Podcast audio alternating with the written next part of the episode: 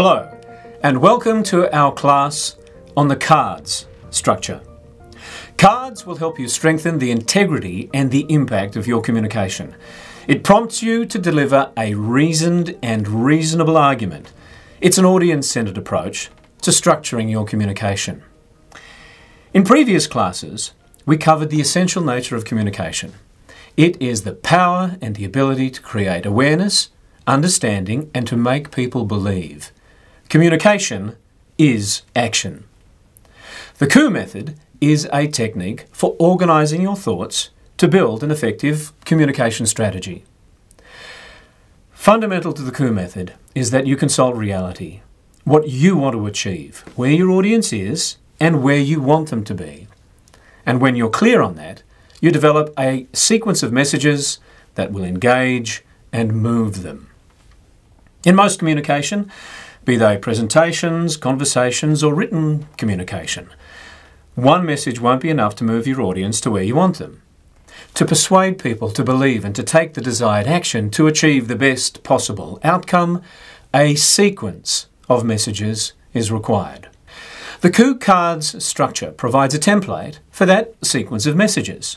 Cards is an acronym with each letter corresponding to what you want your audience to understand and believe. It evokes a helpful metaphor. As you'll discover, the KOO card structure is very much about being authentic and presenting a reasonable argument. You are, as it were, putting your cards on the table. It can be used in any form of communication that is intended to influence decisions and actions. A sales pitch, the provision of professional advice, conflict resolution, instruction, advocacy. It can be used in any form of communication modality that is served by a reasonable argument, from an elevator pitch to an extended consultation or negotiation. It can be employed in one way communication. In the very least, you will appear reasonable. It can certainly be used to bring a two way conversation to a satisfactory conclusion. So, what do these letters stand for? You could think of each one as describing five chapters of a story. Each chapter delivers a message, moves the audience to a new level of awareness, understanding, or belief. Each chapter builds on the previous one. The impact of the first chapter should make the audience understand the context to get you and your audience onto the same page. It's a bit like a, a compelling dynamic SWOT analysis. You name the things that demand attention.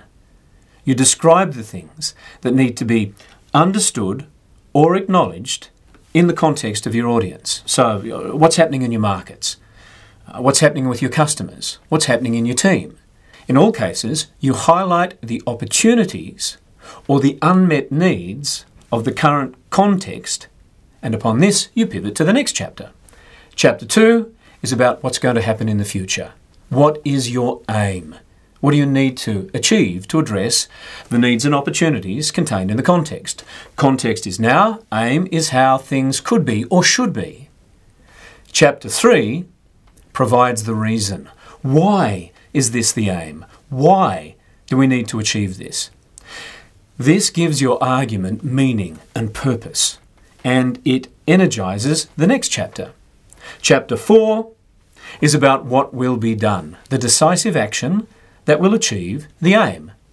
This is where you describe the plan, the strategic and tactical actions to be taken. You identify who will do what, by when, and to what standard. Chapter 5 is about calling on people to support the plan, either asking or offering support the support required to ensure the decisive actions will achieve the aims. In delivery, each chapter has a, a, distinct energy. Context has a sense of reality. This is the way things are. Aim has a sense of promise. This is how things could be.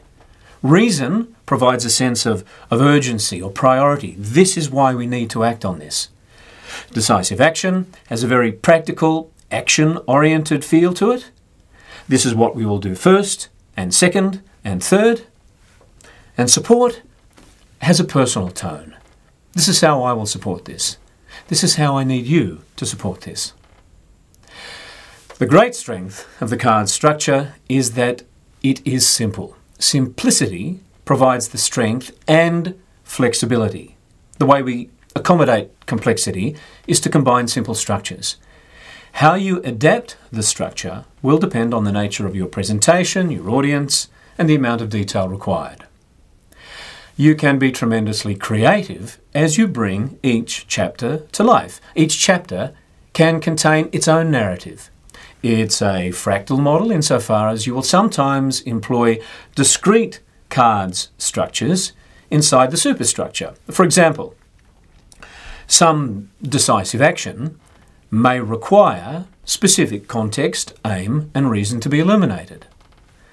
Most of all, the card structure makes you accountable because it connects people and action to the reality in which they operate.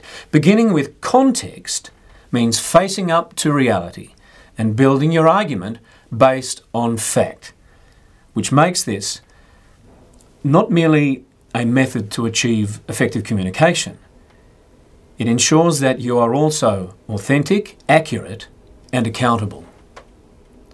The sessions of this class will dig deeper into the nature of each chapter in the card's structure. I will also deliver some emblematic examples.